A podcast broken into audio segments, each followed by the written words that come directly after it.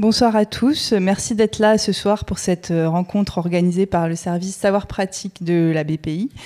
Euh, cette rencontre euh, s'intitule Famille en mutation, quels enjeux pour le droit et appartient au cycle des droits pour tous et toutes qui a commencé plus tôt en 2022. Je tiens à remercier nos quatre invités qui sont ici présents ce soir, également les régisseurs, et je vais sans plus attendre laisser la parole à Marie-Joëlle Gros qui va euh, animer euh, cette rencontre. Merci beaucoup. Merci Chloé. Bonsoir à toutes et à tous. Merci de nous rejoindre pour cette conférence euh, de, lundi soir. L'intitulé, vous l'avez vu, Famille, Familles en mutation, quels enjeux pour le droit? Ensemble, et avec nos conférenciers, nous allons revenir sur cette année, euh, cette avancée du droit que représente la loi de bioéthique qui a été votée il y a maintenant un petit peu plus d'un an, puisque ça remonte au 2 août 2021. Euh, nous reviendrons sur les contours euh, de cette loi, sur sa nécessité, sur son adéquation ou pas avec la réalité du terrain, les attentes de la société française, de ce début de 21e siècle, enfin début déjà bien entamé quand même. Je suis euh, Marie-Joëlle Gros, je suis journaliste, je suis spécialiste des questions de société et de celles qui ont trait aux médias, euh, et je suis par ailleurs une ex-patiente de la PMA. Avec nous ce soir pour débattre, euh, Irène Terry, qu'on présente encore, même si euh, Irène Terry, qui est sociologue, euh, directrice d'études à l'EHESS, l'école des hautes études en sciences sociales, spécialiste de la famille, on peut peut-être résumer ça comme ça dans un premier temps. Euh, Caroline Mécari, avocate, femme politique, mais avocate peut-être avant tout, très impliquée dans le droit de l'homoparentalité.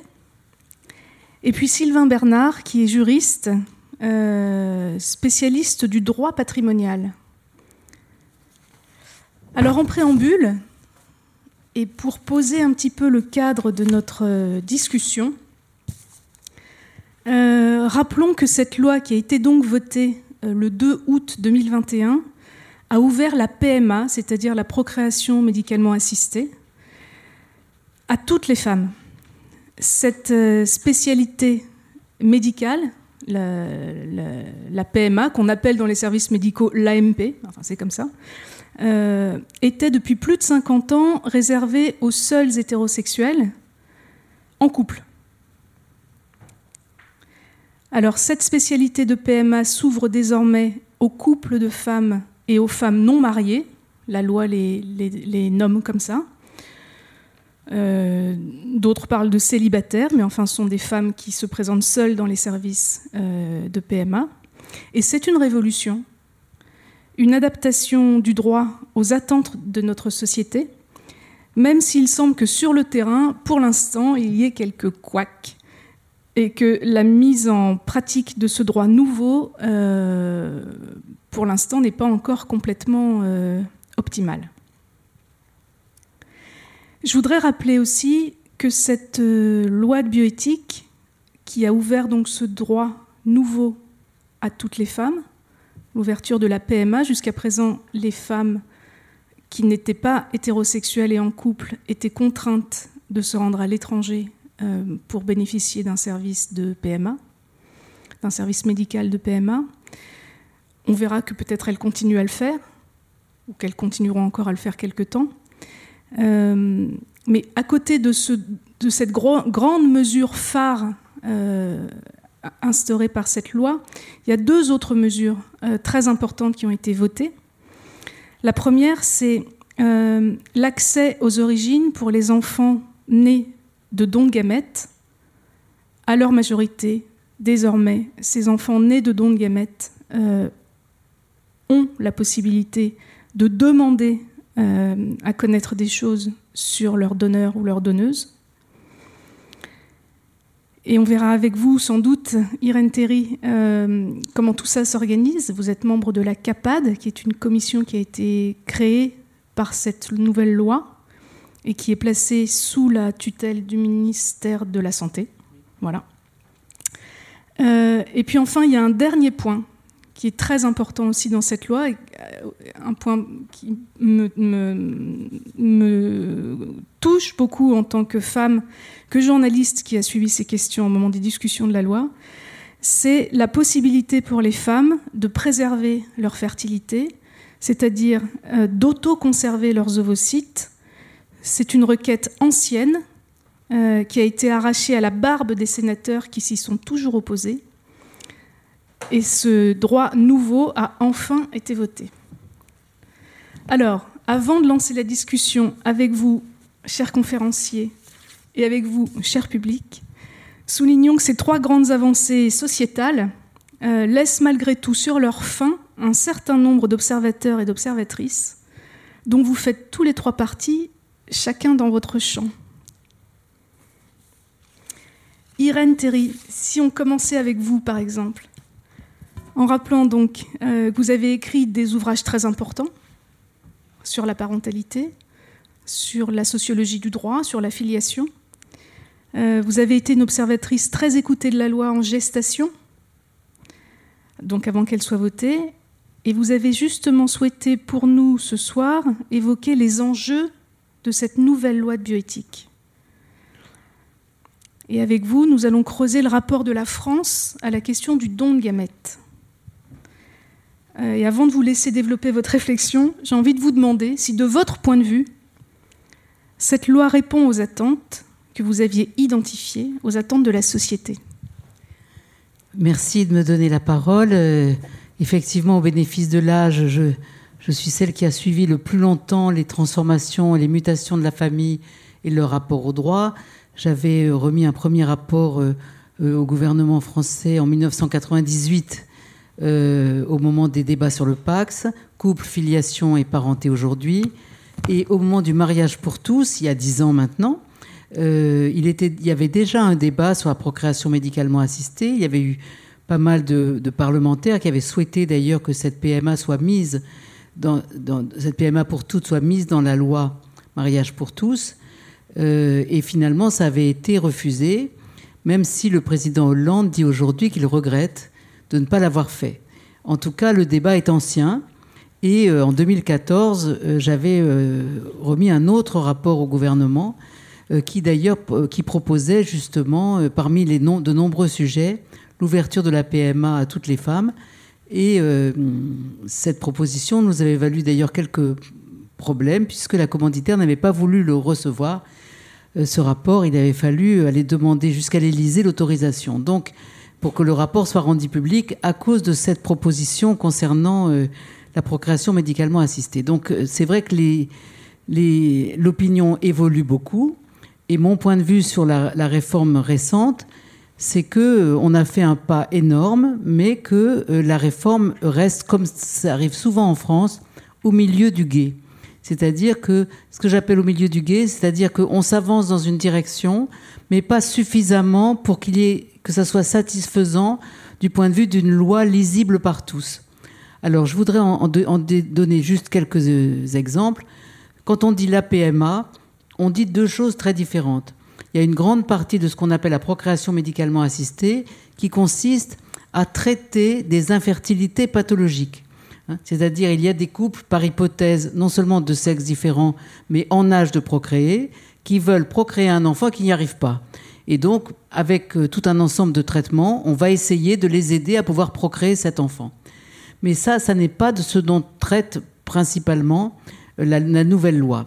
Elle concerne un aspect particulier de la procréation médicalement assistée, qui est celle qui m'intéresse depuis très longtemps, qui est euh, le fait qu'on a inventé une nouvelle façon de mettre un enfant au monde par l'institution des dons de gamètes, ou plus généralement des dons d'engendrement.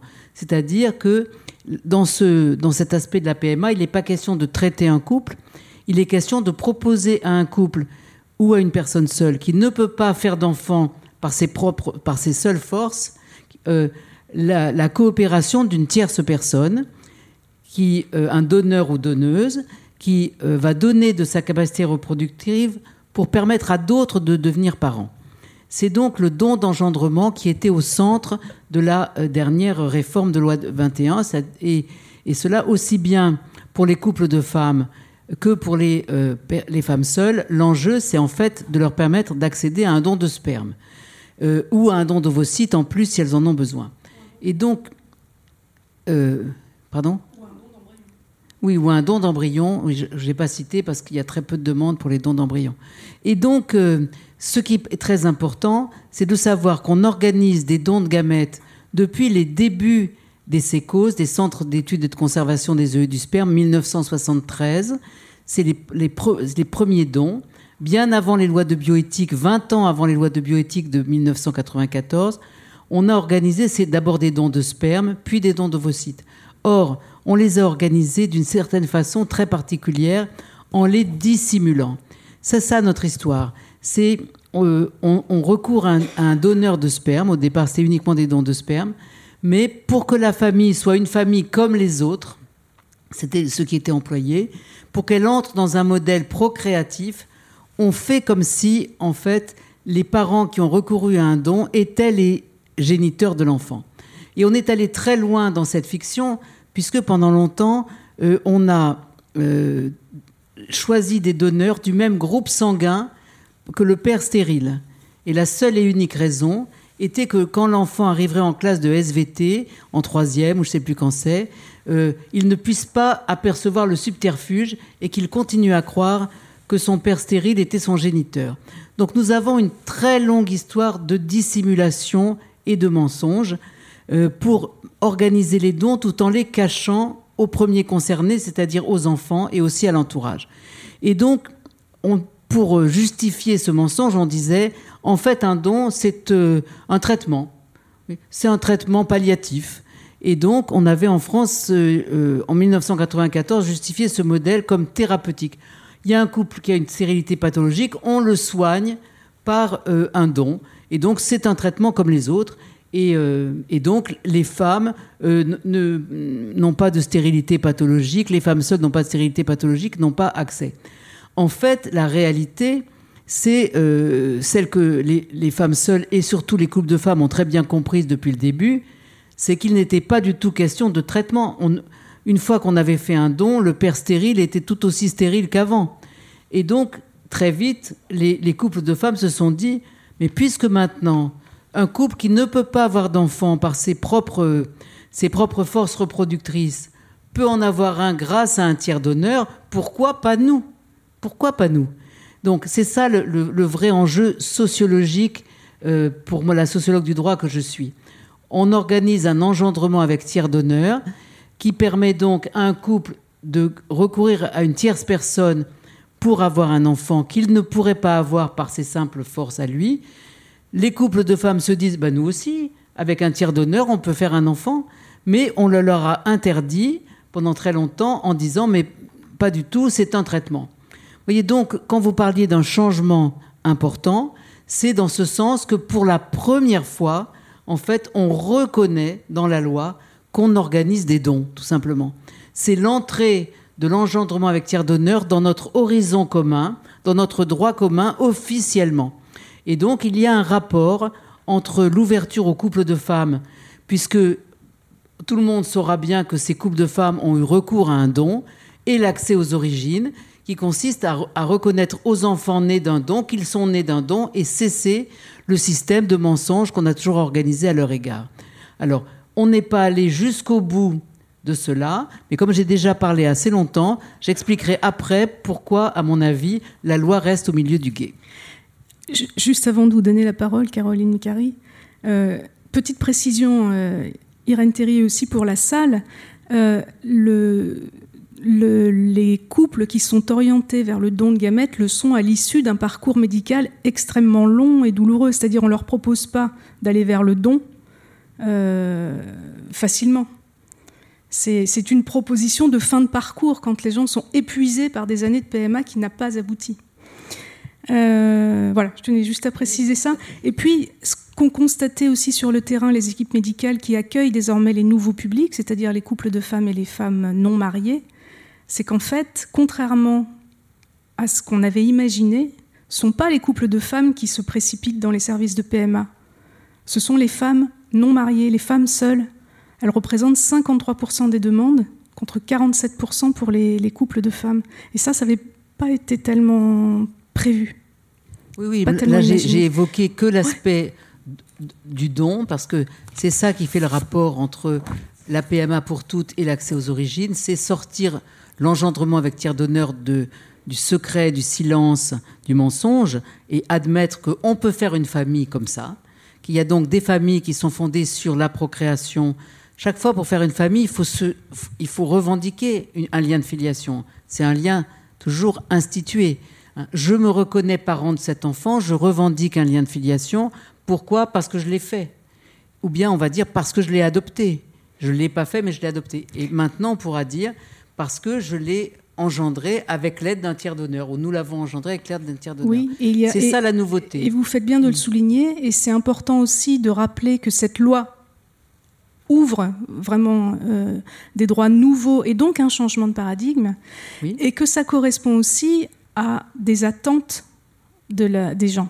Parce que ce que vous racontez sur le mensonge euh, institutionnalisé, euh, d'une certaine manière, ça ne correspond plus totalement à la réalité, puisque de plus en plus de, de femmes et de couples se soucient justement euh, pour l'enfant euh, de, sa capacité, de leur capacité à l'informer ou à mm. les informer. Euh, oui, il y avait un écart très grand entre l'évolution de la société, les attentes et la loi. Alors c'est peut-être l'occasion de dire aussi une chose sur la loi bioéthique en deux mots, c'est que donc nous avons nous un système de loi bioéthique depuis 1994 qui, euh, d'un côté, euh, se veut une sorte de rendez-vous de la société régulièrement pour faire le point, et essayer de trouver un certain consensus sur euh, la façon dont on aborde les questions dites bioéthiques, donc d'éthique du vivant, on va dire, ou en particulier de la reproduction. Mais et on pourrait dire c'est pas si mal après tout d'avoir ce, ce, moment de débat. Mais la contrepartie, elle est très très importante c'est que entre deux rénovations des lois de bioéthique, tout est immobile. Hein. Or, on est dans un domaine où il y a à la fois du changement technologique, euh, des possibilités nouvelles et des changements aussi dans les valeurs, les attentes. Et donc, ce qui est, l'effet inattendu, mais, très problématique de ces lois bioéthiques, c'est effectivement que quand l'écart euh, est grand, souvent entre les attentes des, jeunes couples ou des jeunes personnes en âge de procréer et la loi. D'où euh, tous, tous, ces mouvements qui consistent à enfreindre la loi, c'est-à-dire ça va dire aller à l'étranger, ça va vouloir dire autoconserver ses ovocytes ailleurs, ça va vouloir dire, euh, par exemple, pour les personnes conçues, pardon, faire des tests ADN interdits, etc. Et donc cette situation où on a une, part importante des concernés qui fait des choses interdites en pensant que c'est légitime de les faire, euh, est un vrai problème, je crois, euh, d'inadéquation du droit et des mœurs. Oui, alors vous, faites une habile transition pour pouvoir donner la parole à Caroline Mécari, qui longtemps, euh, enfin depuis très longtemps, milite pour des droits qui ne sont pas encore acquis. Si je peux résumer ça comme ça. Vous avez énormément défendu l'ouverture du mariage pour tous. Vous, continuez à défendre des couples qui ont recours à la gestation pour autrui. Vous avez beaucoup défendu ces couples-là et vous continuez à le faire. Euh, des couples qui se heurtent du coup à l'administration française. Rappelons que la GPA est interdite en France. Euh, et vous avez été l'une des premières à défendre l'homoparentalité. Bref, vous vous positionnez toujours en amont du droit en soutenant des situations que le législateur ne reconnaît pas encore ou reconnaît du bout des lèvres. Euh, et vous avez justement choisi ce soir de nous rappeler que cette loi d'août 2021 euh, s'inscrit dans un processus bien plus long que ça, entamé il y a des décennies. Oui, merci beaucoup et bonjour à toutes et à tous. Euh, c'est comment je vais exposer ceci? Ben D'abord déjà, je vais commencer par dire d'où je parle. Effectivement, ce que je vais vous exposer par de, ma, de mon expérience professionnelle. Et mon expérience professionnelle, elle est nourrie par les demandes des gens, par les demandes de la, de la population. Voilà, ça c'est quelque chose qui est extrêmement important. C'est-à-dire que quand on reprend le sujet les familles en mutation, quels enjeux pour le droit En réalité, c'est pas tant un enjeu pour le droit parce que le droit n'est que l'aboutissement d'un processus politique, qui fait qu'à un moment donné, le législateur, c'est-à-dire les parlementaires, c'est-à-dire les députés et les sénateurs, c'est-à-dire ces hommes et ces femmes que nous avons élus, décident de euh, légiférer sur un sujet comme par exemple sur l'ouverture de la PMA à tous les couples le 2 août 2021. Mais cette ouverture de la PMA euh, le 2 août 2021, ça tombe pas du ciel comme ça. C'est bien parce qu'il y a d'abord eu des mobilisations à la fois citoyennes et des revendications individuelles qui sont devenues collectives que le personnel politique, à un moment donné, a pu s'emparer de ces questions. Et si je prends juste la PMA, je, vais, dire les choses extrêmement euh, simplement.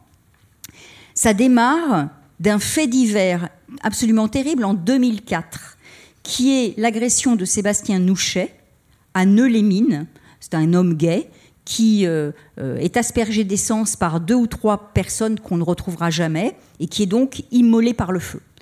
Ça, arrive en janvier 2004. Ça met en émoi euh, toutes les associations LGBT, mais qui en même temps ne, savent pas quoi faire, si ce n'est de dire on n'en peut plus de l'homophobie, etc.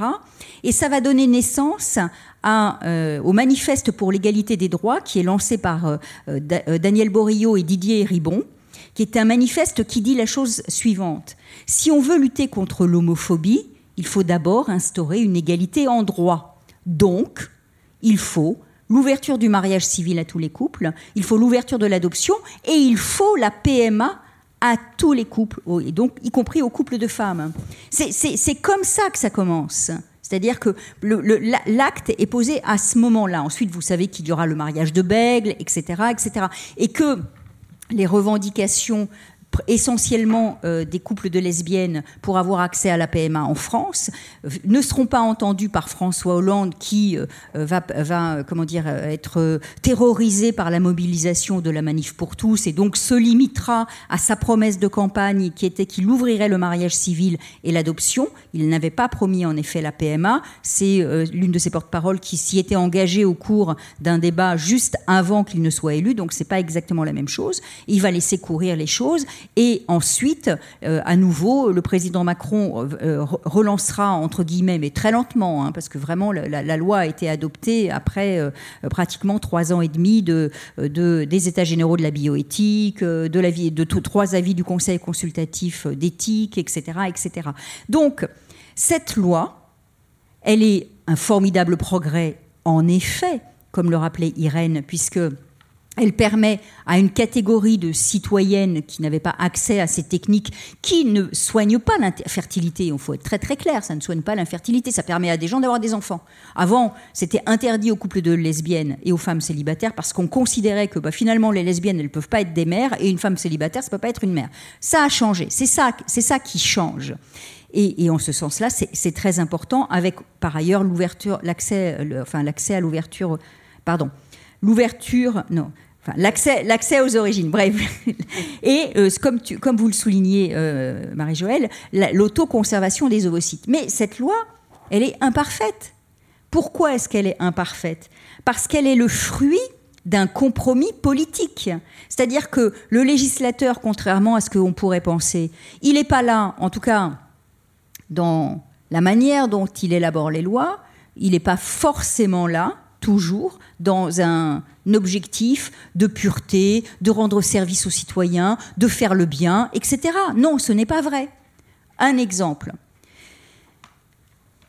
Irène l'a esquissé euh, très rapidement. En fait, la, la nouvelle loi institue deux régimes différents d'établissement de la filiation selon que l'on est un enfant qui va naître au sein d'un couple hétérosexuel ou selon que l'on est un enfant qui naît au sein d'un couple de lesbiennes. Et donc, la loi instaure une discrimination entre les enfants. C'est-à-dire que l'enfant qui naît grâce à un don au sein d'un couple hétérosexuel n'aura, ne, ne pourra pas savoir, à moins que ses parents ne le lui disent, qu'il est issu d'un don. Il n'y a aucune trace du don qui a été fait à ses parents. Parce que le mode d'établissement, c'est ce qu'on appelle le droit commun, c'est-à-dire la présomption de paternité si les gens sont mariés ou la reconnaissance de paternité. En revanche, pour l'enfant qui est né grâce à un don pour un couple de lesbiennes, là c'est différent. L'enfant, indépendamment de ses mères, a accès à son origine. Pourquoi? Parce que la loi a mis en place un mode d'établissement de la filiation qui est la reconnaissance anticipée qui est faite par les deux mères devant un notaire et que une fois que cette reconnaissance anticipée est effectuée avec le consentement au don, c'est-à-dire elles acceptent de recevoir un don, elles vont faire leur, euh, leur PMA, que ce soit en France ou à l'étranger, ça la loi elle ne distingue pas.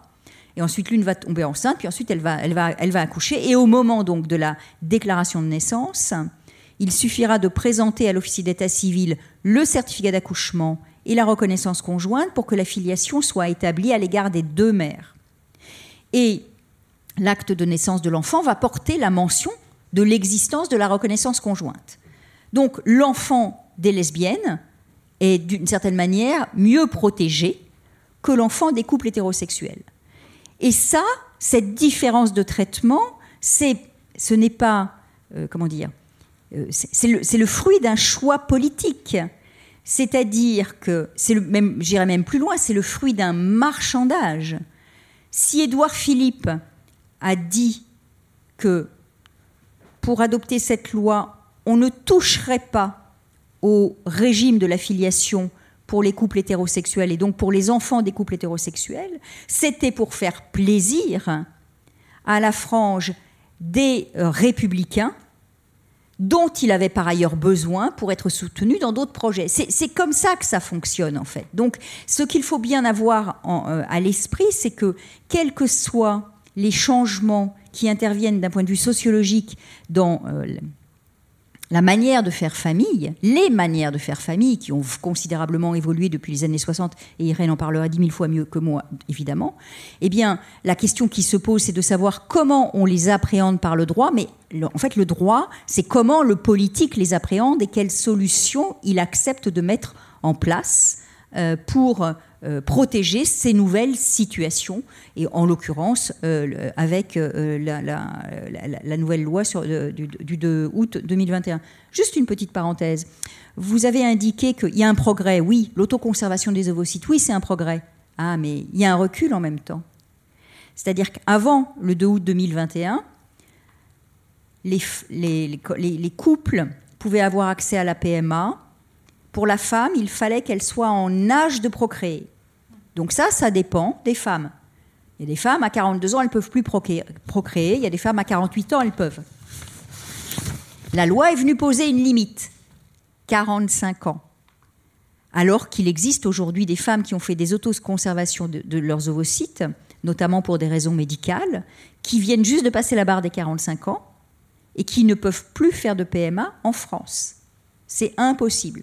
Elles demandent l'autorisation à l'agence de la biomédecine d'exporter leurs gamètes et l'agence de la biomédecine refuse de le faire parce que c'est pas permis en France. Sauf que c'est permis à l'étranger et que quand on est en Europe, ce n'est pas interdit d'aller à l'étranger se faire soigner. Il y a une directive qui le permet. Donc tout ça pour vous dire que oui, des avancées, euh, mais c'est, j'allais dire, qu'un, enfin, une, une, belle avancée, mais évidemment, ce n'est pas parfait. Et cette imperfection, elle est le fruit euh, de, de, compromis politiques. Parce que malheureusement, ou en tout cas, il faut savoir que c'est comme ça que ça fonctionne.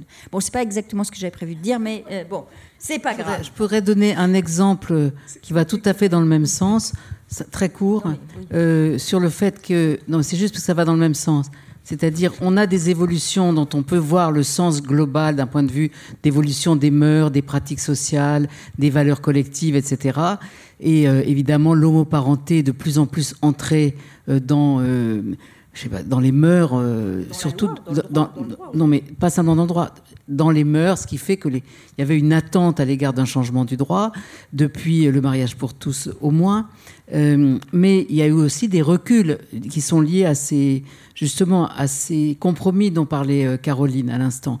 Et parmi les reculs, il y en a un qui est assez important, c'est euh, un recul des droits des enfants nés de GPA à l'étranger, qui, euh, depuis un arrêt très célèbre de la Cour de cassation, pouvait, on pouvait transcrire donc des enfants nés légalement dans des pays qui organisent la GPA selon leurs propres règles et donc qui inscrivent l'enfant à l'état civil étranger. On pouvait transcrire cet état civil à l'état civil français.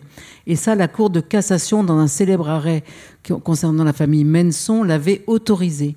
Et donc, euh, eh bien, dans les, justement les, les, débats, dans les tractations politiciennes avec les opposants à cette loi, eh bien, il y a eu un recul sur ce point. Et ça, c'est donc ça montre que même une loi qu'on voit comme très progressiste peut reculer sur les droits des enfants qui sont les premiers concernés, parce que le don d'engendrement, c'est du don de gamètes, c'est du don d'embryons, mais ça peut être aussi, dans les pays qui l'autorisent, un don de gestation. Alors, euh, juste une petite précision justement sur cette histoire des limites d'âge euh, avant la révision de la loi de bioéthique. Euh, la PMA était possible jusqu'à 43 ans. Remboursée, mais tu pouvais la faire après sans être remboursée. Oui, mais ça revient un peu. Non, mais par contre, là où il y a une vraie limite d'âge très, très, très, très euh, sévère, c'est justement pour l'autoconservation des ovocytes qui doit se passer entre 29 ans et 37 ans. C'est-à-dire c'est une fenêtre de tir euh, finalement assez courte, sachant que, bon, bien souvent, c'est plutôt la trentaine entamée que les femmes s'orientent vers cette solution parce qu'elles ont beaucoup de mal à, souvent trouver des compagnons euh, pour, pour s'engager dans une parentalité. Euh, quelque chose aussi qu'on a à peine ébauché là dans la conversation, on a expliqué que la loi de bioéthique, euh, que cette révision avait duré extrêmement longtemps. il avait été prévu au point de départ, je crois en 94, qu'il y aurait 5 ans, 7 ans maximum entre deux lois de deux révisions. Et puis finalement, on a dû attendre 11 ans euh, cette fois-ci. Et peut-être que on n'a pas assez dit entre nous là à quel point effectivement cette mobilisation des anti euh, pendant le mariage pour tous a réactivé euh, des tendances très très conservatrices de la société française qui ont pu à ce moment-là euh, s'exprimer et empêcher d'une certaine manière le politique craintif euh, d'aller plus loin dans ses projets. Alors, avec vous justement, Sylvain Bernard, qui est maître de conférence à l'Université de Saint-Étienne, qui est spécialiste de la fiscalité des couples, si j'ai du droit de la fiscalité, du droit patrimonial. Euh, vous aussi, vous êtes un observateur des mutations de la famille euh, et vous faites le constat. Et je suis très heureuse qu'on puisse le faire, même si on reviendra sans doute euh, à cette loi de bioéthique au cours de la discussion, mais vous faites le constat que malgré le vote de cette loi, qu'on salue comme une loi qui permet des avancées tout en n'étant pas allé peut-être suffisamment loin, euh, eh bien, il n'y a pas eu en France, depuis fort longtemps, euh, une véritable réforme du droit de la famille. Et quand nous avons discuté en amont de cette conférence ensemble, euh, vous m'avez rappelé à quel point des sujets qui sont très concernants pour énormément de nos concitoyens euh, sont laissés en jachère ou en friche, comme ça, pendant des années. Euh, et vous pensiez notamment, je crois, euh, au statut du beau-parent oui, aux, familles recomposées en, général. Voilà, ouais. Vous m'avez effectivement proposé de parler des, mutations de la famille, et notamment euh, des mutations de la famille au-delà de la seule loi bioéthique, puisqu'il est normal de parler des, mutations de la famille lorsqu'on parle de la loi bioéthique, parce que la PMA n'est pas qu'une technique, ça touche à la filiation, et donc ça touche à la manière dont on définit la filiation. Donc c'est normal que celle-ci entraîne des mutations dans la famille, mais la, famille n'est pas que, euh, que la, la loi bioéthique. Et donc, parler des enjeux du droit euh, par rapport aux mutations de la famille, c'est, euh, de la famille, c'est parler des mutations de la famille, finalement. Et ça a été souligné par les intervenants précédents. Finalement, la famille, c'est un phénomène social dont le droit s'empare avec un certain décalage et souvent de manière simplifiée euh, par rapport à la réalité. Et donc, du coup, le droit de la famille, traditionnellement, on dit qu'il a deux fonctions. Une fonction opératoire, celle de prévoir des règles qui permettent de trancher les conflits entre les membres de la famille, et une fonction symbolique. Et cette fonction symbolique, c'est de consacrer à la fois des modèles, mais aussi des familles que l'on veut protéger. Et c'est cette fonction symbolique que souvent, euh, on parlait des manifestations anti, c'est cette fonction symbolique que souvent on voit en déclin. Et je voudrais dans cette brève intervention montrer qu'en réalité, on n'a pas un déclin de la famille, au contraire, on a une réorganisation et un changement de paradigme en matière familiale. Alors, il me semble qu'on peut euh, finalement montrer ce changement de paradigme à travers une devise. Euh, je me suis amusé à reprendre notre, euh, notre liberté, égalité, et j'ai mis solidarité au lieu de fraternité. Mais liberté, tout simplement parce que, effectivement, si on refait les mutations de la famille dans un temps long, on se rend compte à quel point le droit de la famille a été euh, libéralisé. Euh, le droit de la famille n'a plus rien à voir avec, bien sûr, 1804, mais même si on fait 40 ans en arrière, euh, on voit le pluralisme des modes de conjugalité. Aujourd'hui, quelle que soit votre orientation sexuelle, vous pouvez vous marier, vous pouvez être en concubinage ou avoir un pax. Libéralisation aussi au moment, euh, en ce qui concerne la filiation, puisqu'il n'y a plus de distinction des filiations légitimes et des filiations naturelles. Les parents, quel que soit le mode euh, de procréation, finalement, ont les mêmes devoirs, les mêmes droits et les mêmes interdits envers leurs enfants.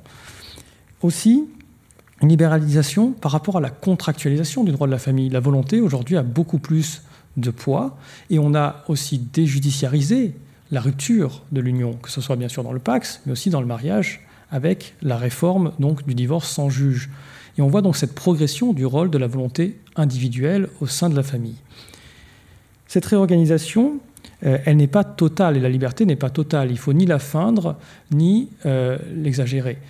Il ne faut pas la feindre parce qu'il y a des obstacles. On parlait de, la fiscalité. Par exemple, pour les concubins, au niveau successoral, la fiscalité est absolument confiscatoire niant quasiment leur euh, couple. Elle n'est pas totale non plus, on aura l'occasion d'en discuter, je pense, de la GPA, finalement, qui reste un interdit aujourd'hui. Euh, ensuite, l'égalité. Pourquoi parler d'égalité? Parce que l'égalité, c'est le moteur aujourd'hui de tous ces changements. Ça a été le moteur de ces évolutions, puisqu'on a la longue marche de l'égalité entre les hommes et les femmes, qui a été un des principaux moteurs en matière de droit des régimes matrimoniaux notamment, mais aussi entre les familles hétérosexuelles et homosexuelles. Alors, raisonner sur un principe d'égalité dans un contexte de pluralisme, en réalité, c'est se rendre compte qu'on a des modèles, et plus un seul modèle, mais des modèles qui s'influencent les uns les autres et qui se rapprochent sur certaines choses. Et donc, raisonner sur le principe d'égalité, c'est raisonner sur ce qui nous rapproche ou ce qui nous distingue. Qu'est-ce qui rapproche euh, les époux des partenaires de Pax, des concubins C'est qu'est-ce qui serait un droit commun du couple ou qu'est-ce qui relève de la singularité de chacun de ces modes de conjugalité mais le principe d'égalité, c'est aussi un principe dont il faut parfois se méfier quelque peu, dont il faut faire attention qu'il ne s'emballe pas. Et c'est pour ça, des fois, qu'on voit une certaine frilosité des juridictions qui ne veulent pas se substituer aux législateurs et au débat démocratique. Et on pourra revenir sur certaines décisions du Conseil constitutionnel éventuellement. Alors, il y a par contre, avec le principe d'égalité, quelque chose d'intéressant qui est le paradoxe de l'égalité qu'avait déjà mis en son temps Tocqueville, que Tocqueville avait déjà mis en son temps euh, en évidence. C'est que plus longtemps vers l'égalité, et plus la moindre parcelle d'inégalité paraît insoutenable. Et je prendrai un seul exemple, euh, parmi ceux que, pour ne pas reprendre ceux qui ont déjà été cités, mais pour moi, la PMA post-mortem est quelque chose qui me choque particulièrement. Qu'elle a été refusée, effectivement. Parce que comment peut-on aujourd'hui justifier qu'on refuse la PMA post-mortem alors que la personne qui est veuve pourrait avoir le droit à la PMA avec un tiers d'honneur? Dernière chose, je voudrais parler de la solidarité. Alors, les partisans d'un déclin de la famille disent souvent que la solidarité a diminué au profit d'une montée de l'individualisme, et en s'appuyant sur la théorie d'un rétrécissement continu de la famille. Cela me semble pouvoir être euh, contredit. D'abord parce que si on regarde simplement le droit des, aliments, c'est-à-dire des, obligations alimentaires, on se rend compte qu'il y a une énorme stabilité. Il n'y a pas eu de grandes modifications sur ces questions-là. Ensuite, les devoirs d'assistance morale euh, et financière au sein des membres du couple perdurent, et d'autant plus comme on a plus de formes de couple avant avec l'instauration du pacte, on a même plus finalement de personnes tenues à ces devoirs. Mais aussi, cette idée de rétrécissement de la famille est-elle totalement vrai. Alors, d'un point de vue successoral, oui, mais la famille, on a un allongement de la durée de la vie. Donc, on a aujourd'hui, on connaît ses arrière-grands-parents, ce qui n'était pas souvent le cas. Euh, et on a aussi des recompositions familiales, donc des familles beaucoup plus élargies quant au nombre de membres finalement proches des enfants. Mais la solidarité, bien sûr, elle est quand même en tension et en évolution. Elle subit elle aussi des changements de paradigme. Et on a parlé euh, notamment tout ce qui était sur la réforme de la réserve. Faut-il conserver la réserve héréditaire? En réalité, ce qui aujourd'hui est en tension dans la solidarité, c'est de savoir si celle-ci doit être élective ou pas Doit-on pouvoir choisir les membres de la famille envers lesquels on souhaite avoir une solidarité? Et donc pourrait-on, par exemple, déshériter des enfants qui ne sont pas dans le besoin?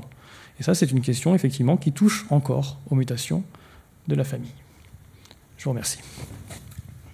Caroline, je crois que vous aviez envie de, de réagir à certaines proposition de Sylvain Bernard. Non, mais les, les propos, enfin, l'exposé que vient de faire Sylvain euh, me paraît extrêmement. Euh, c'est un, beau, un beau tableau en fait, cette articulation entre la liberté de choix, qui est quand même, qui est le fruit de, de, de conquêtes, hein, que ce mm. soit pour les droits des femmes, qui, et d'ailleurs, ou que ce soit pour les droits des couples de, de personnes de même sexe, etc. Donc ça, c'est vraiment, ça me paraît être extrêmement important. La notion d'égalité, elle est euh, essentielle en, réalité. Et tout à l'heure, l'exemple que je prenais sur la PMA, en disant qu'il y a une inégalité pour les enfants conçus pardon, en fonction de qui sont leurs parents, du point de vue juridique instauré par le législateur, c'est quelque chose qui me paraît pas en réalité acceptable. Mais je, comprends pourquoi ça a, été, ça a été mis en place. Et la solidarité est elle aussi euh, un, facteur extrêmement important. Bon, tout le monde n'est pas comme Johnny Hallyday, euh, pouvant aller éventuellement s'installer à l'étranger et euh, faire le choix de, dire que ses héritiers seront un tel ou un tel. Donc, ce sont, on pourrait aller même plus loin d'une certaine manière. Pourrait aller vers une solidarité qui serait beaucoup plus large, c'est-à-dire qu'en fait, on supprimerait toute possibilité de léguer, euh, ou quasi toute possibilité de, là je fais exprès, hein, euh, de léguer euh, ses biens à ses enfants, enfin disons au-delà de 500 000 euros, c'est plus la peine, ça va à l'étape de manière à ce que ce soit redistribué, ça, ça serait une autre forme de solidarité par exemple. Bon, c'est pas le sujet, mais, mais, mais, mais, ça, mais ça compte. J'ai envie de vous poser une question à tous les trois en fait. Pourquoi est-ce que le droit de la famille est tellement inflammable? Pourquoi est-ce que pourquoi est-ce qu'il n'y a pas eu de réforme d'ampleur euh, de la famille depuis plusieurs décennies? Pourquoi ce sujet euh, fait descendre les gens dans la rue, euh, autorise les uns à juger les autres? Qu'est-ce qui, qui, fait que dans ce droit de la famille, il y a quelque chose d'aussi agité je peux commencer en disant que la réponse, elle est paradoxale, parce qu'en en fait, euh, quand on fait une approche plus sociologique des choses, euh, sur les pratiques familiales, etc., il y a en fait énormément de consensus en France. C'est ça qui est très frappant. Par exemple, concernant le mariage pour tous, il faut rappeler qu'au début du débat, avant même qu'il ait commencé, il y avait 65% des Français qui s'étaient déclarés pour le mariage pour tous. Donc, euh, et euh, quand vous, vous, pouvez avoir une diversité des configurations familiales euh, autour d'une table familiale l'été ou à Noël, vous allez avoir des enfants mariés, pas mariés, divorcés, recomposés, etc. Mais au fond, les grandes valeurs qui les organisent sont à peu près les mêmes. Ils n'ont pas l'impression de vivre dans des mondes complètement différents. Et, euh, et d'ailleurs, ce qui est devenu le centre du droit de la famille, c'est-à-dire le lien de filiation, justement, nous insistons aujourd'hui pour dire qu'il doit être le même dans tous les cas de figure. Que les parents soient mariés, non mariés, unis, séparés, de même sexe, de sexe opposé, ce qu'on dit, c'est les relations doivent rester les mêmes. Donc, vous voyez qu'il y, y, a des forces d'unité qui sont très grandes. Ce qu'il y a, c'est que euh, je pense que la loi civile s'est écartée de la loi religieuse sur un certain nombre de points depuis, euh, en fait, le Pax, c'est-à-dire depuis la reconnaissance du, couple de même sexe, et que euh, qu'aujourd'hui les points de friction concernent cet écart entre le droit religieux et le droit civil, c'est-à-dire autour du mariage de même sexe, de la filiation de même sexe, du début de la vie c'est-à-dire l'intervention de l'aide de, de la volonté dans les débuts de la vie, alors que euh, euh, les, et, de la fin de la vie. Et donc, c'est les points les, les, points qui font euh, débat sont tous autour de cette question. et les mouvements qu'on voit se dresser, ce sont toujours des mouvements qui sont animés par une forme d'intégrisme religieux, on va dire, qui défendent euh, un modèle de la famille traditionnelle, le père, la mère, les enfants euh, unis par un mariage idéalement indissoluble, qui était un peu le modèle du, Code Napoléon de 1804. Mais au fond, on aperçoit cette, euh, cette difficulté à rompre avec des je crois, une conception religieuse de, la famille.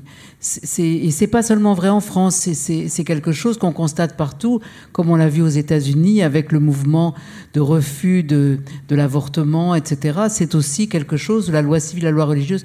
Donc cet enjeu religieux me paraît très important pour comprendre pourquoi il y a des secteurs qui sont minoritaires, mais souvent très déterminés, très hostiles, qui se manifestent. Euh, euh, dans la guerre en Ukraine, vous avez peut-être entendu que Vladimir Poutine a, expliqué à plusieurs reprises que parmi les, choses qui lui faisaient haïr l'Occident, il y avait la place donnée aux homosexuels. Et donc, euh, de, nombreux, horizons, hélas, on aperçoit un, différent autour de cette question. Alors ça ne veut pas dire qu'on peut opposer les religions avec le droit laïque. Parce que chacune des religions fait euh, tout un énorme travail aujourd'hui d'évolution. On pourrait montrer qu'il y a, avec des différences, hein, mais qu'il y a, il y, a, il y a quand même l'idée que l'égalité des sexes, l'émancipation des femmes, etc., c'est discuté. Alors, on n'est pas. Euh, non, mais voilà. Peut-être dans certaines religions, c'est très minoritaire, mais euh, en tout cas, l'enjeu est là, je pense. Euh, alors, pour répondre à la question de pourquoi est-ce qu'il n'y a pas de grande loi sur la famille, bah, tout simplement parce que je crois qu'entre le 1804 euh, code civil qui va, euh, comment dire, formaliser un modèle de famille qui est le seul modèle de famille qui existe en 1804, c'est-à-dire enfin un père, une mère et, des enfants avec par ailleurs une hiérarchie entre l'époux et l'épouse qui est nécessairement inférieure les, évolutions sociologiques, justement, nous amènent à une pluralité, à un pluralisme qui fait qu'on ne peut pas, on ne peut pas englober, enfin, c'est ça paraît très, extrêmement difficile de faire une grande loi sur la famille. Ça serait quoi d'ailleurs une très grande loi sur la famille? On pourrait dire qu'on l'a déjà en réalité, mais avec une manière de réglementer euh, le mariage, le pax, euh, le concubinage, la, filiation, l'accès à la PMA et, à d'autres modalités pour faire famille. Donc de ce point de vue-là, je ne crois pas que ce soit nécessaire en réalité. En revanche, les principes que vous avez évoqués, Sylvain, sur euh, cette liberté de choix de chacun, cette euh, égalité de traitement euh, dès lors qu'on est dans des situations de fait similaires, et cette solidarité me paraissent être vraiment des principes essentiels dont on peut dire qu'ils sont présents dès lors, je ne vois pas pour, pour quelle raison euh, on devrait faire une grande loi sur la famille. D'ailleurs, j'arrive même pas, j'arrive même pas à la concevoir.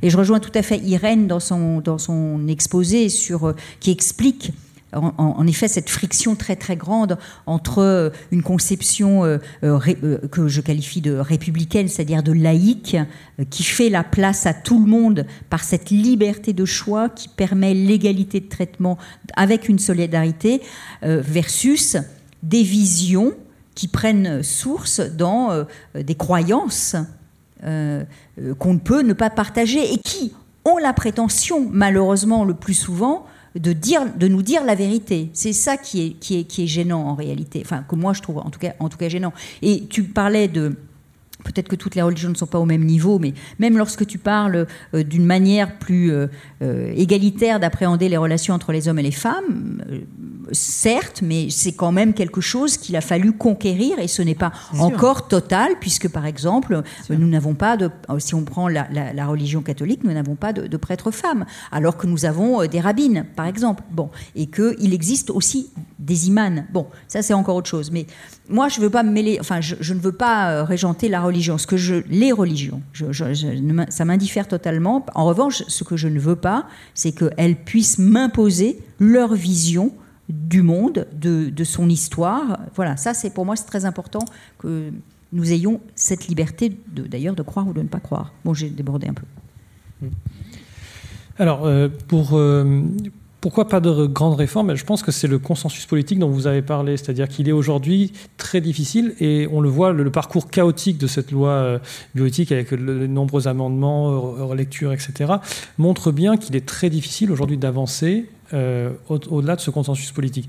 Alors qu'est-ce que pourrait être une réforme de la famille? Il n'y aura jamais de réforme globale, totale, mais par exemple, une réforme du droit commun des couples serait éventuellement envisageable, ou simplement la, filiation. On disait, François Hollande avait hésité à, faire la PMA en même temps que le mariage pour tous. Ça, ça aurait été déjà des grandes réformes de la famille. Et on voit que c'est ce consensus politique qui est difficile à avoir entre les députés par des marchandages d'une part, mais aussi parce que la société civile, on le voit, mais le mariage pour tous, aujourd'hui, si on refait des statistiques, on voit que l'acceptation est bien supérieure à ce qu'il était au moment de la loi. Et on voit finalement qu'il y a beaucoup, beaucoup moins d'opposition. Donc on voit que c'est une politique des petits pas. Souvent, cette politique. Moi, j'aime bien parler de la longue marche de l'égalité parce que finalement, c'est ça. C'est une très longue marche. C'est étape après étape, pas après pas, que l'on obtient. Euh, ça. Et c'est pour ça que c'est aussi très difficile. Mais par contre, pour le juriste, c'est embêtant des fois de savoir cette politique des petits pas parce qu'on cherche de la, la, cohérence et du symbolisme en quelque sorte. Et, aujourd'hui, on voit qu'on a un changement de paradigme sur l'affiliation. On parlait de bah, ce mensonge qui, disparaît. C'est aussi finalement ce mimétisme de la nature qu'on cherchait avec cet engendrement, avec un mimétisme de la biologie qui est en train de, disparaître euh, globalement. Donc du coup, on est en train de réorganiser par cette loi un peu le, fondement de l'affiliation qui est un fondement plus mythique que totalement euh, réel. Et c'est vrai qu'une réforme d'ensemble, elle permettrait ça. Mais elle n'est pas possible pour les raisons qu'on vient effectivement euh, d'évoquer, la difficulté d'avoir un véritable consensus. Mais l'avantage, par contre, de, de, procéder par petits pas, c'est qu'on a un principe de droit acquis, tout de même, euh, qui est garanti par la Constitution, et que chaque fois qu'on fait une étape, eh bien, il est très difficile de revenir en arrière. Je voudrais ajouter juste une petite chose, c'est que souvent le politique, il, il bouge quand il est sous pression. Et il y a des sujets qui concernent énormément de monde et où, il n'y a pas de manifestation. Moi, j'ai jamais vu de manifestation des familles recomposées. Et, euh, et, du coup, euh, il y a, chaque famille doit faire avec l'état du droit, c'est-à-dire qu'il ne les reconnaît pas, tout simplement, un petit peu en droit social, mais pas en droit civil, euh, et encore moins en droit successoral. Et, et donc et donc, comme il n'y a pas de pression sur le politique directement, à travers des manifestations, des associations, etc., ça reste de côté. C'est comme ça qu'il a fallu être marié pour pouvoir adopter un enfant, euh, jusque très récemment, mmh. euh, parce qu'il n'y avait pas une manifestation des adoptants pour dire mais pourquoi on nous oblige à être mariés? Mais pourtant, des, centaines et des milliers d'adoptants se, se, sont heurtés à ça. Quelle absurdité de nous demander d'être mariés alors que la majorité des enfants naissent aujourd'hui de parents non mariés etc. Mmh. Donc je crois que cette question du politique et de la pression euh, joue aussi. C'est-à-dire qu'il me semble qu'au moment des grandes lois des années 70 qui avaient été menées par le doyen Carbonnier, justement, ça avait été un moment très particulier où le politique euh, avait, avait voulu, euh, justement, en, confiant des.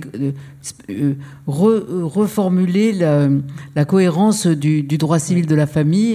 et, ça, et ça, avait été très, un moment très important. Alors, euh, en fait, c'est vrai parce que le politique, il réagit absolument sur tous les faits divers en réalité. Hein. C'est comme ça qu'il fonctionne aujourd'hui. Enfin, on le voit très très bien. Et puis euh, voilà. Et puis il suffit que, euh, comment dire, un groupe arrive à mettre sur le sur le devant de la scène un sujet pour en faire un sujet chiffon rouge, comme par exemple la GPA. La GPA, est-ce que vous savez que ça concerne même pas quelques centaines d'enfants par an? C'est-à-dire que vous avez quelques centaines de couples de Français qui vont à l'étranger fonder une famille grâce à l'aide d'une femme porteuse dans un pays où c'est légal.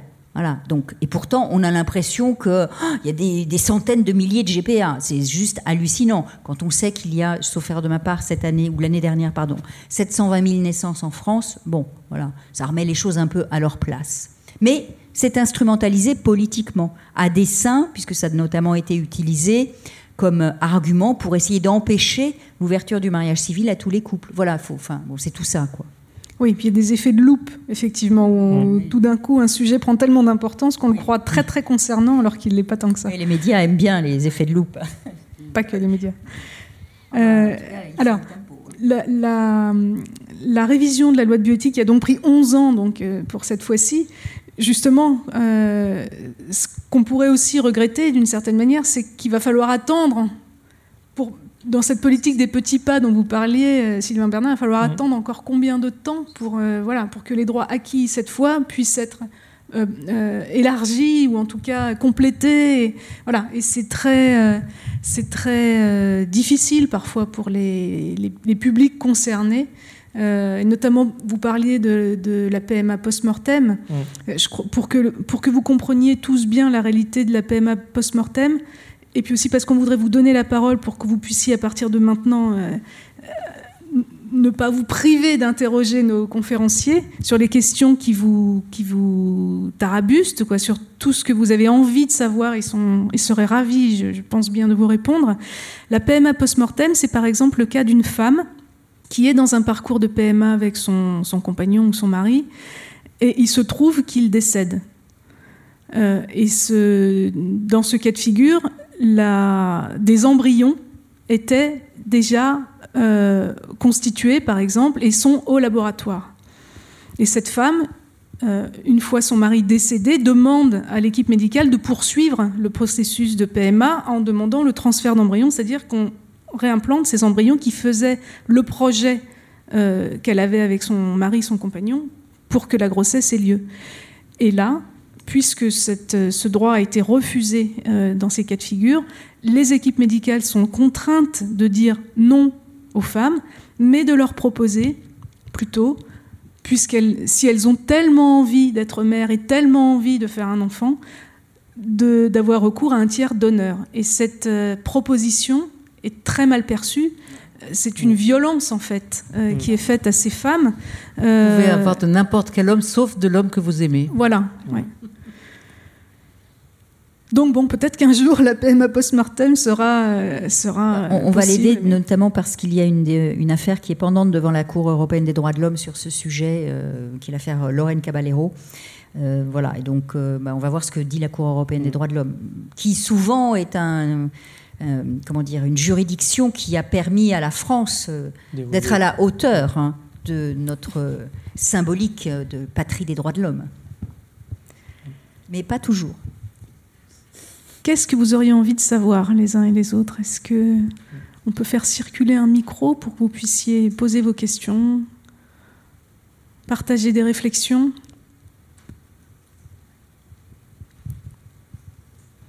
Merci de vous lancer parce que c'est jamais simple en fait d'être le premier à prendre la parole ou la première. Bonsoir et merci pour euh, votre intervention. En fait, quand je suis venu euh, ici ce soir à cette conférence, j'avais euh, l'espoir, même si c'est pas moi qui programme cette conférence, de voir balayer un peu l'évolution du droit social en ce qui concerne les familles. Désolé, enfin, en, termes d'évolution des prestations sociales et aussi de, ce qui entoure en fait entre guillemets le, la croissance et l'éducation des enfants. Euh, parce que de manière très concrète, euh, ce que je veux dire par là, c'est que grandir dans une famille précaire avec, euh, avec une famille monoparentale, avec le fait de remarquer que ses parents sont très fatigués, etc., bah, ça va avoir des effets en termes de concentration, avoir une, une famille bah, racisée qui va se faire avec des enfants qui vont se faire discriminer à l'école bah forcément ça va pas euh, avoir les, euh, les, mêmes conséquences sur, euh, le, bah, sur la scolarité. Je suis peut-être un peu flou dans, dans, ce que je suis en train de dire, mais j'avais espoir d'entendre parler de ça. Et en ce qui Alors effectivement, c'était n'était pas notre sujet du tout ce soir. Nous, on est sur les mutations euh, de la famille. On peut, on peut, apporter quand même quelques éléments de réponse parce que d'un point de vue sociétal, tout de même, c'est la question de, de, d'un point de vue sociétal, c'est la question de l'articulation de la solidarité privée et familiale avec la solidarité publique. La question que vous posez finalement quand on parle des prestations sociales, c'est euh, qu'est-ce qui doit relever de l'État, de notre État-providence, dont on sait qu'il est aujourd'hui un peu en crise finalement, et qu'est-ce qui relève de la solidarité familiale? Le principe qu'on a en, en France, c'est plutôt d'abord la solidarité familiale, et c'est après que l'État prend le relais si euh, il y a des difficultés. Donc effectivement, ça ne touche pas directement à notre sujet, mais c'est quand même dans la dimension éminemment politique, puisque on, a notre code de l'action sociale et des familles, et on a cette dimension sociale aussi dans la manière de, gérer la famille, finalement. Donc ça, en est connexe, effectivement. Il y a un point, vous avez raison, c'est que on a évoqué euh, l'importance de l'égalité des sexes comme moteur des changements de la famille, Mais effectivement, dans les cas de divorce, on, expérimente les limites de cette égalité. Dans l'immense majorité des cas, les enfants sont confiés à la mère. Euh, euh, et, donc, on a une double inégalité. Ça va être très souvent elle qui va s'occuper des enfants en famille monoparentale. Et on a de nombreuses études qui nous montrent l'appauvrissement de ces familles monoparentales dont vous nous parlez. Et par ailleurs, les hommes euh, sont à risque de perdre le lien à leurs enfants.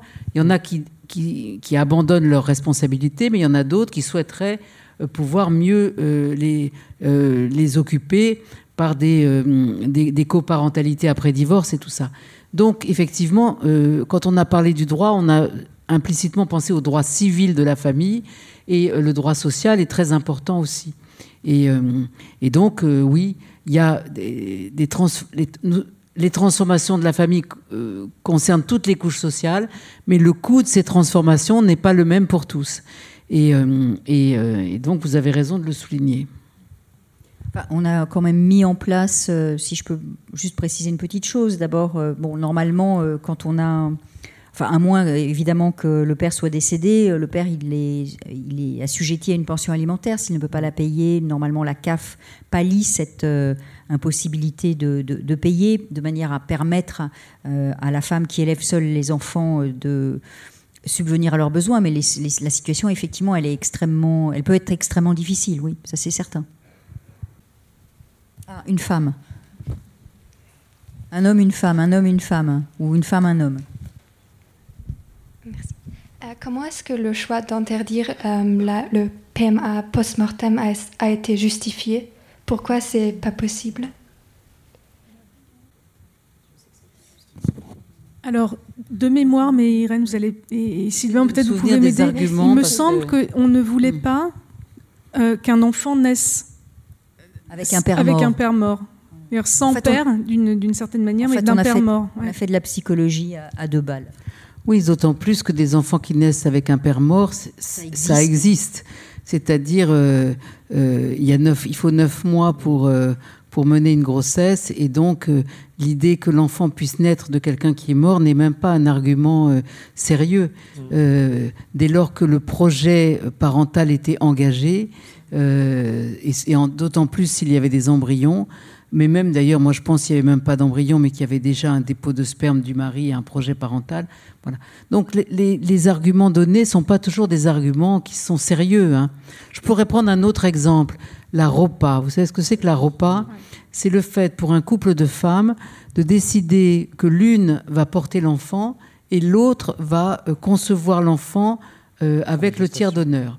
Bon, comme la maternité peut être séparée en deux, ce qu'on pourrait appeler la maternité euh, gestationnelle, celle qui, la grossesse, et puis la maternité, la maternité génétique, on va dire concevoir l'enfant.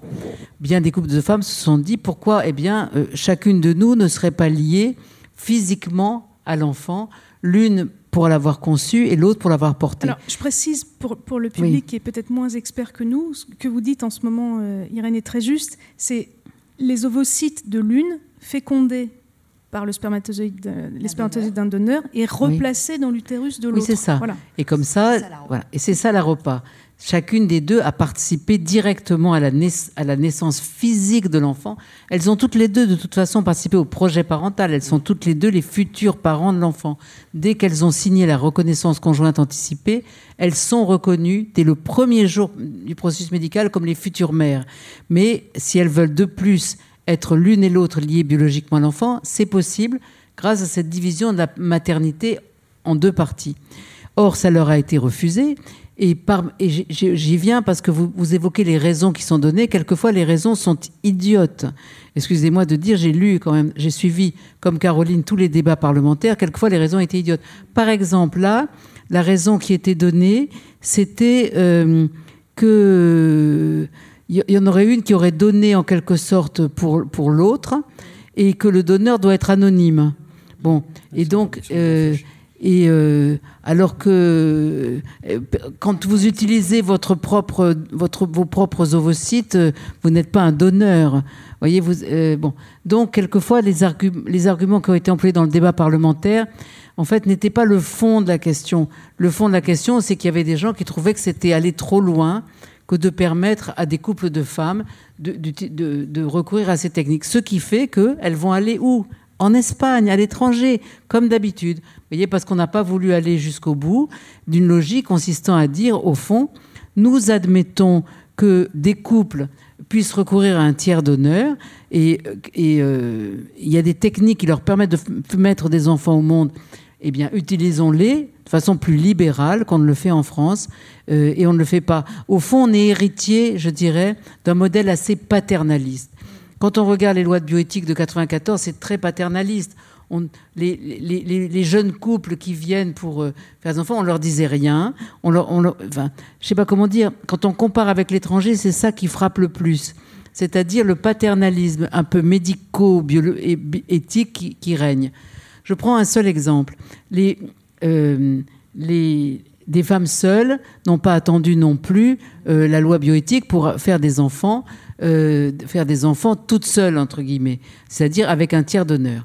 Si elles si elle s'adressaient, comme certaines que je connais, à une banque de sperme d'un pays du Nord, elles pouvaient avoir des informations très importantes sur ce donneur. Elles pouvaient d'abord le choisir, et, et, elle regardait son histoire, elle regardait ses antécédents médicaux, euh, elle, regardait ses motivations du don. Elle disait, ben, moi, je trouve que pour mon enfant futur, tel donneur, ça serait bien. Ben, en France, on ne peut pas faire ça. Un jour, je m'engage ici, un jour, on trouvera ça évident que c'est aux gens de choisir et pas aux médecins de choisir. Mais pour le moment, on est encore dans une conception trop terriblement euh, paternaliste, où c'est plus entre monsieur un tel et monsieur un tel et monsieur un tel tel donneur, le médecin choisit, mais la personne concernée ne peut pas choisir. Et si, et si elle dit, mais pourquoi Je vais dire, ah, vous n'allez pas faire, vous n'allez pas, qu'est-ce que c'était la formule pour disqualifier euh, euh, on va, on va pas faire, on va pas sélectionner sur catalogue. et, et euh, pourquoi employer des, voilà, pourquoi employer des formules aussi disqualifiantes Alors, ce qu'on peut, ce qu'on peut souligner comme, hmm. comme espoir et comme avancée, c'est que ce que vous dites sur la, la réalité d'être patient, c'est-à-dire de, de, cette réalité médicale qui fait que le patient est, passif, et subit les décisions du corps médical alors que c'est son propre corps qui est en question. Voilà. Euh, c'est très juste. On note quand même depuis euh, quelques années, parce que tout n'est pas figé heureusement, euh, qu'il y a une relève parmi les équipes médicales et qu'il y a beaucoup ah oui, très important. de jeunes mm. médecins dans cette spécialité de PMA quand on dit jeune, c'est quand même une quarantaine d'années, mais enfin bon, c'est normal à l'échelle de leur, euh, la durée de leurs études, euh, qui, euh, qui veulent vraiment faire avancer les choses. Il y a beaucoup de femmes aussi qui ont eu accès à ces professions, des femmes qui n'étaient pas gynécologues jusque-là, des femmes qui n'étaient pas biologistes.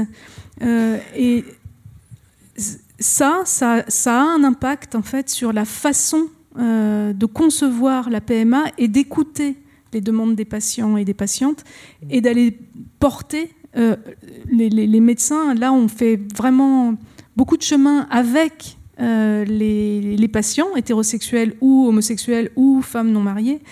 Il y a vraiment eu, euh, autour de cette nouvelle loi de bioéthique, un chemin fait ensemble pour essayer de convaincre le politique de s'emparer du sujet. Oui, je suis tout à fait d'accord avec vous. Vous avez raison de corriger ce que j'ai dit. Il y, a, un héritage assez paternaliste, mais il y a une nouvelle génération. Et je le vois moi-même dans la CAPAD. Vous avez évoqué cette commission qui a été mise en place en septembre dernier, simplement, pour euh, accompagner la demande d'accès aux origines des personnes conçues par don pendant des années, des années, peut-être 20 ans, on s'est opposé au pouvoir médical.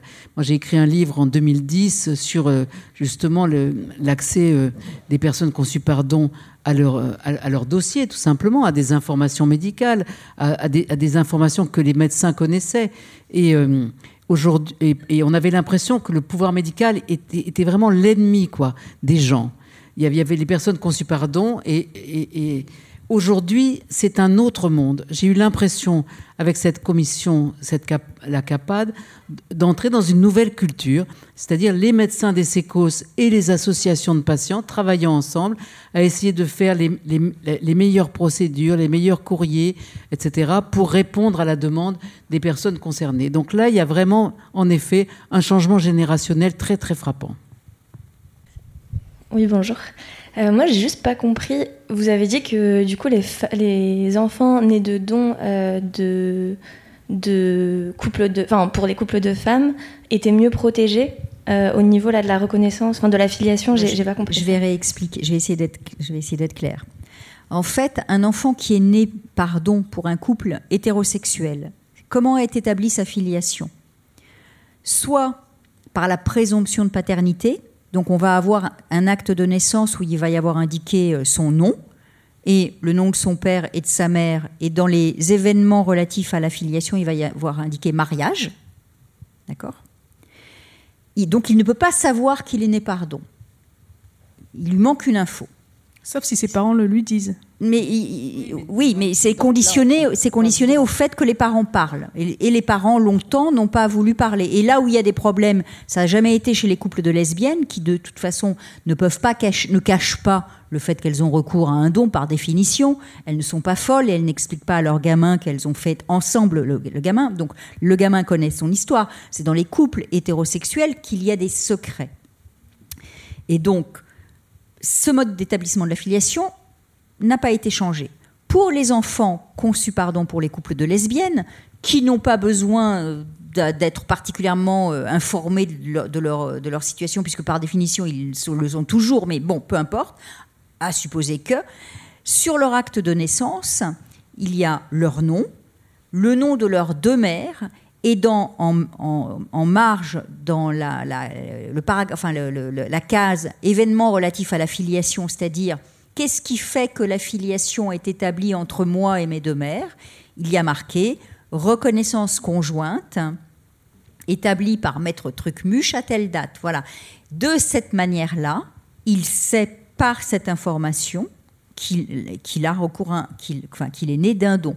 Je, dis qu'il est mieux, c'est pas qu'il est mieux protégé, c'est qu'il est mieux informé de la réalité de son histoire, tout simplement. Il n'est pas dépossédé de son histoire. C'est ça, c'est ça la différence de traitement entre les, les enfants des couples hétéros et des couples de lesbiennes. Du point de vue du droit, s'il souhaite, une fois majeur, accéder à l'identité du donneur, il, pourra le faire. Alors qu'un enfant né d'un couple hétérosexuel, s'il n'est jamais informé qu'il est né d'un don, il ne pourra jamais exercer son droit d'accès à ses origines ou à des informations médicales sur son donneur. Alors, quelque chose que, je, que, je, voudrais vraiment préciser par rapport à, cette discussion, c'est que, effectivement, des parents hétérosexuels euh, font le choix de taire euh, le don de gamètes, c'est-à-dire le fait qu'ils ont eu recours à un, donneur de spermatozoïdes, souvent c'était le cas.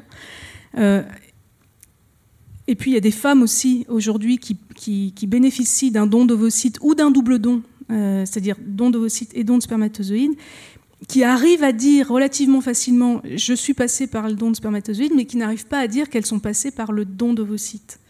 Et en fait, ce qu'on ne dit pas là dans la conversation, c'est que c'est difficile pour des, des, gens, euh, de se dire je vais devoir m'en remettre euh, à la capacité procréative de quelqu'un d'autre. C'est quelque chose de très douloureux. Ça veut dire en fait que le plus les gens sont accompagnés, c'est-à-dire le plus on les aide à se poser les questions en amont du don, c'est-à-dire pourquoi, comment vous vivez cette, cette option euh, qui, s'offre à vous de peut-être devenir parent dans ce contexte-là. le plus on, on, les aide en fait à se poser les bonnes questions et les questions dont ils ont, qu'ils ont besoin de résoudre avant de s'engager dans la parentalité, parce que malheureusement, des gens s'engagent dans cette solution de la parentalité avec le don de gamètes sans avoir pris le temps de vraiment réfléchir à ce que ça impliquait pour eux, ce que ça voulait dire pour eux, la souffrance que ça, leur, que ça générait en eux. Et du coup, bien sûr, ça va avoir un impact sur la, relation à l'enfant euh, et sur peut-être l'envie de lui cacher des choses. Mais on sait aussi, à travers les associations euh, de, patients qui existent euh, et qui sont hétérosexuels ou homosexuels, les enfants d'arc-en-ciel, la PGL, sont, sont, aussi, BAMP, c'est un collectif de patients hétérosexuels, font en sorte que ce soit discuté. C'est-à-dire, on ne veut pas, la société n'est pas complètement figée, ces gens ne sont pas complètement figés dans le secret, à se dire il faut absolument que je m'écrase et que je dise rien. Et, euh, parce que de toute façon, les enfants sentent ces choses-là, ça transparaît de toute façon. donc, l'idée, c'est au contraire de permettre aux gens d'être bien dans leur basket en tant que parents qui font ce choix d'aller vers une parentalité avec le don de gamètes et de les aider, tout simplement, de les accompagner.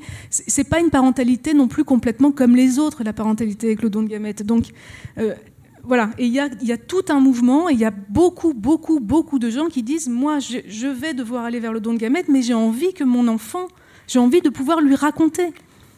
Donc je veux, euh, euh, je veux disposer d'informations euh, sur le donneur ou la donneuse pour pouvoir lui répondre si le jour où, tout ça viendra dans la conversation. Et ça vient pas une seule fois dans la conversation, c'est-à-dire on n'évoque pas cette, question-là avec son enfant que pendant la grossesse in utero en lui disant mon petit bébé que j'ai conçu comme ça. On, on, l'évoque pas que à la maternité en lui disant bienvenue, tu es là grâce à on l'évoque pas que quand il a deux ans et qu'il commence à se poser des questions pour qu'on n'a pas les yeux de la même couleur. Voilà. C'est en fait c'est quelque chose qui va revenir à différents moments de la vie, rarement ceux que les parents ont choisis. C'est comme ça. Les enfants sont surprenants et contrariants, mais bon. et, euh, voilà. Et en fait. Euh, moi, ce qui m'importe aussi de, faire, de, vous dire, quoi, de faire passer comme message, c'est que beaucoup, beaucoup, beaucoup de parents sont désireux de pouvoir raconter les conditions de la conception à leur enfant et que pour ça, ils ont besoin aussi d'informations, oui, d'informations sur les donneurs et les donneuses et, d'être accompagnés.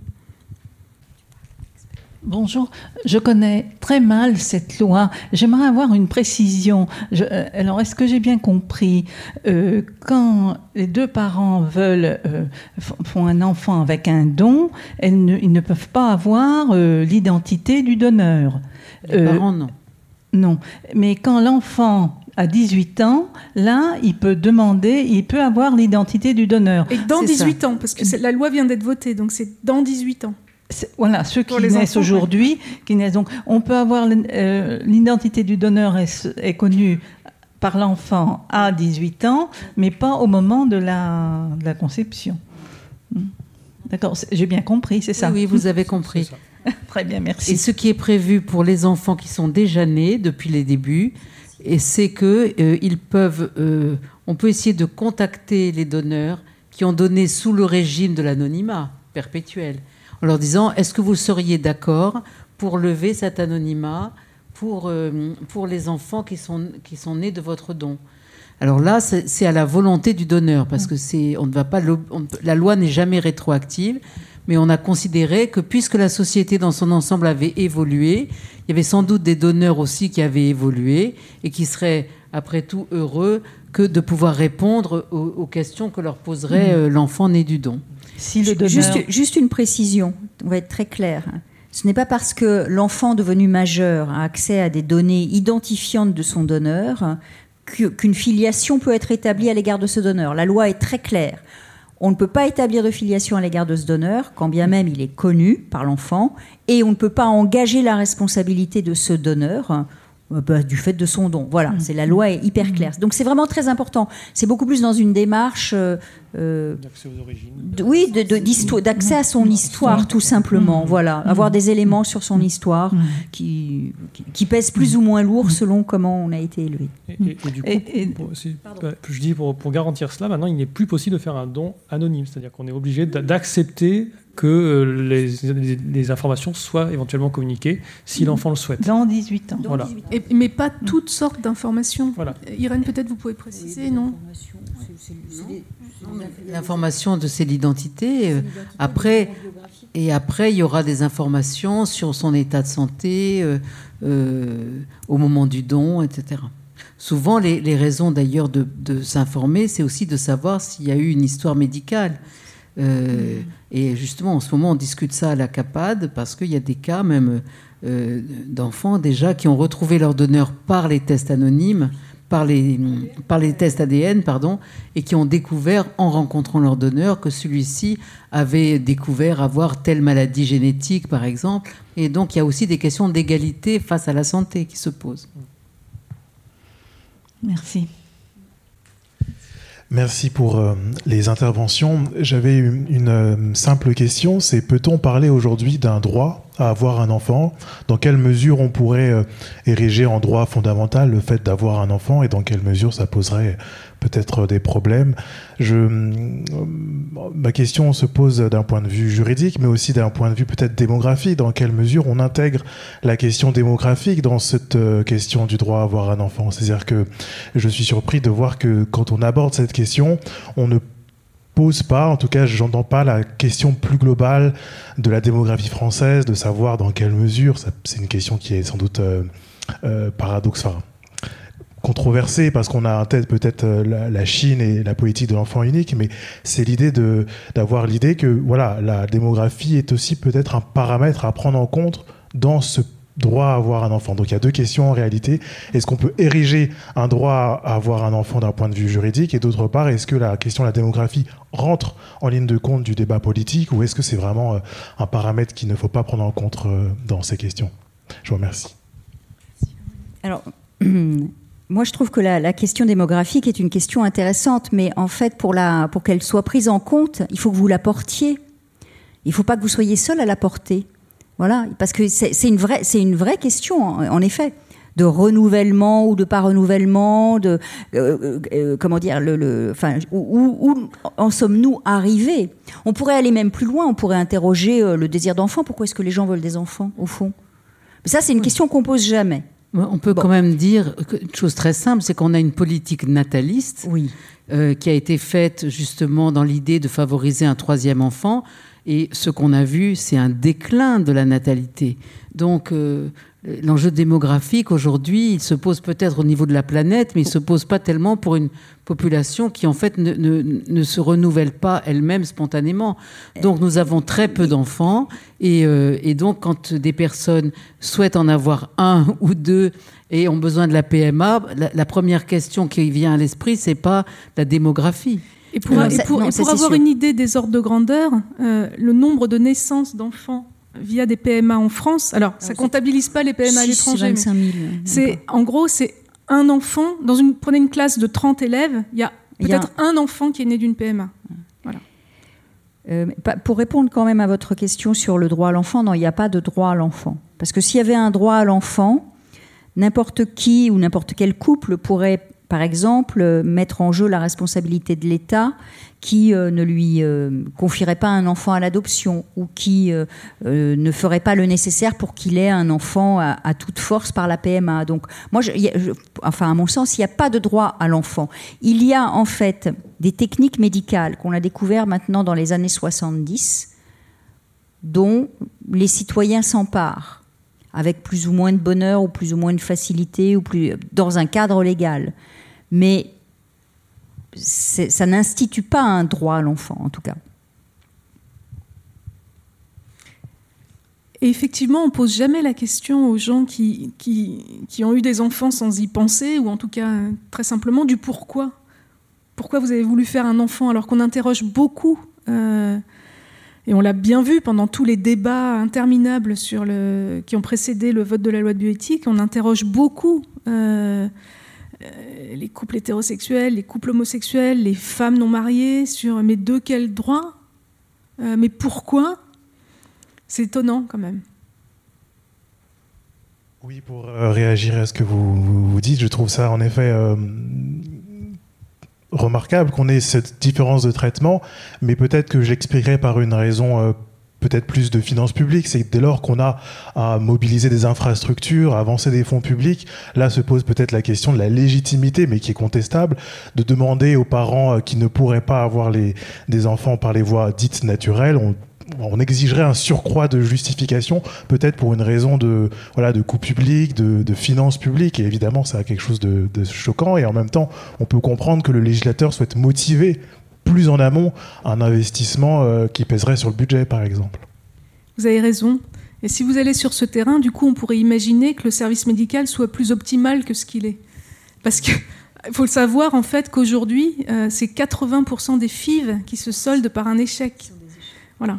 Et il y a une technique médicale très pratiquée en Espagne qui consiste à regarder les embryons bien euh, au microscope avant de les réimplanter dans les utérus des femmes qui inverse la tendance. C'est-à-dire qu'en Espagne, c'est 80% de réussite des FIV parce qu'elles ont parce qu'on a regardé les embryons en amont. Ça, c'est un exemple d'un cas où justement le, les compromis à la français n'ont pas euh, permis d'aller jusqu'à une réforme qui aurait été très logique tout de même. Effectivement, ça coûte à la société, ça coûte à la sécurité sociale, ça coûte à la collectivité, la PMA. Mais il y aurait moyen, si le législateur l'avait voulu, de rendre le service médical bien plus optimal. Une dernière question peut-être?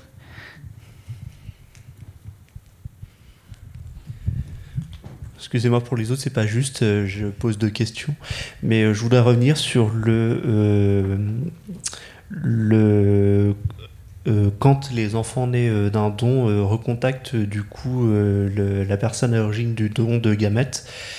Je dis, moi, j'ai rien contre du tout au, à, ce droit-là.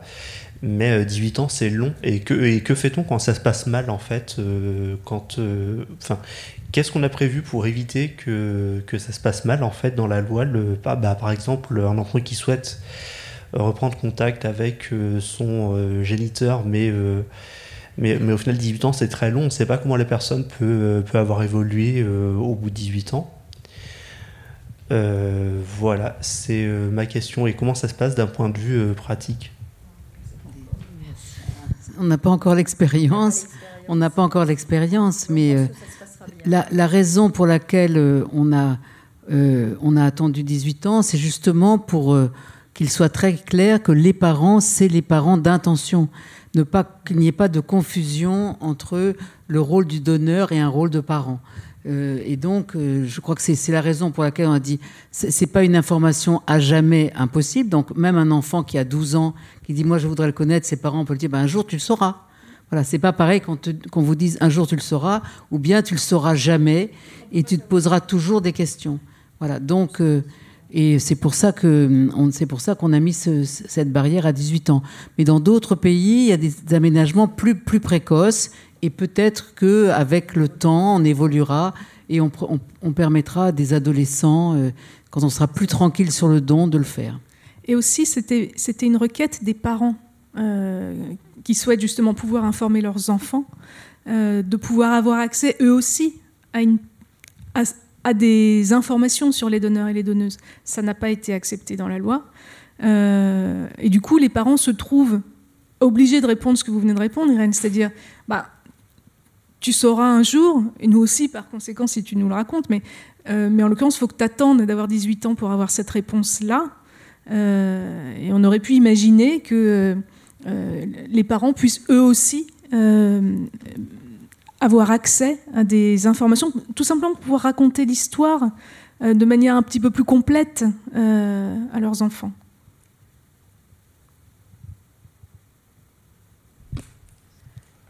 Alors, l'heure a bien tourné, il est, bientôt 20h30 je crois. nous allons conclure cette, cette conférence.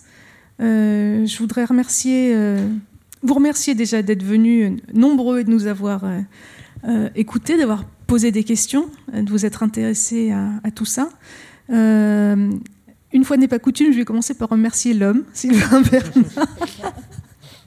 Merci d'avoir fait le voyage, d'être venu. Merci Irène Terry euh, d'avoir participé à cette euh, mise en perspective euh, des mutations du droit de la famille. Merci Caroline Mécari. Merci Chloé. Merci la BPI et le Centre Pompidou. et puis, bonne soirée à tous.